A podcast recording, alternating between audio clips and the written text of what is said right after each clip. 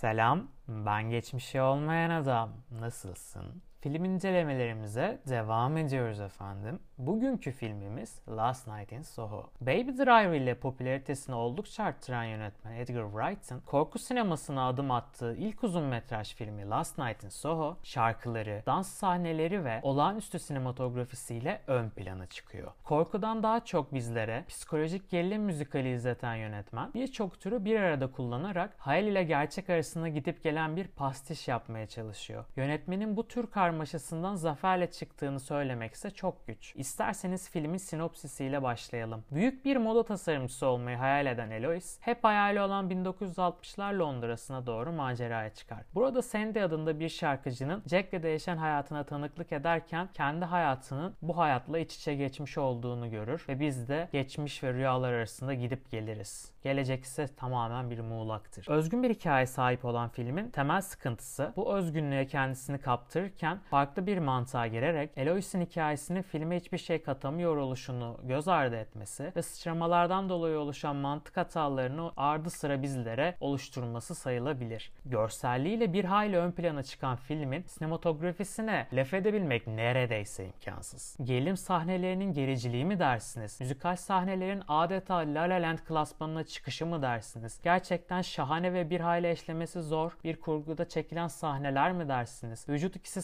sahnelerinin nasıl çektiklerini gerçekten izlemek isterdim doğrusu. Hem mutlu hem de gergin bir ortam oluşturabilmenin bir hayli zor olduğunu düşünürsek son 20 dakikaya kadar yönetmenin bu tür karmaşasıyla iyi baş ettiğini görebiliriz. Karakter kısmına geldiğimizde önceden de bahsettiğim gibi ana karakterin alt metninin iyi doldurulamaması ve filmin ilk başlarındaki aile olaylarının hiçbir yere bağlanmıyor oluşu filme eksi yazan yanlardı. Yani ilk yarıyı 30 dakika kısaltsanız filmden hikaye bakımından pek de bir şey eksilmeyecekti. Sandy'nin Eloise'den daha yüksek oynaması da doğru değildi. Eloise biraz arka planda kalıyordu. Anna J. Taylor'a ayrı bir başlık açarsak bu kız yan rolde kalamayacak kadar star ışığına sahip yahu. Matt Smith ise şaşırtıcı bir şekilde iyi bir iş çıkarmış. Normalde oyunculuğunu beğenmiyorum. Ses kurgusu ve müziklerin filmde tam uyuyor oluşu söyleyebileceğim artı yanlardan. Toparlarsak Last Night in Soho son 20 dakikasını çıkardığımızda izlenebilecek ve keyifli bir film. Ama son 20 dakikasını okuduğum her yazıda farklı bir şekilde anlatıldığını gördüm. O yüzden bunu anlatma gereği duymuyorum. Çünkü açıkçası bunu sadece Edgar Wright'ın daha iyi anlatabileceğini ve biz izleyenlerin bunu anlamayacağını düşünüyorum. Çünkü ben de anlamadım doğrusu.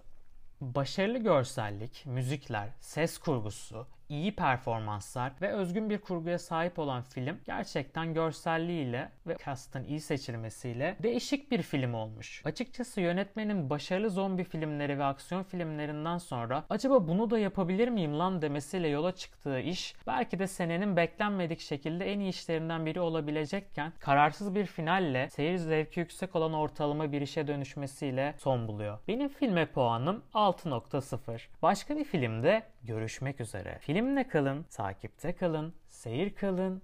Görüşürüz efendim.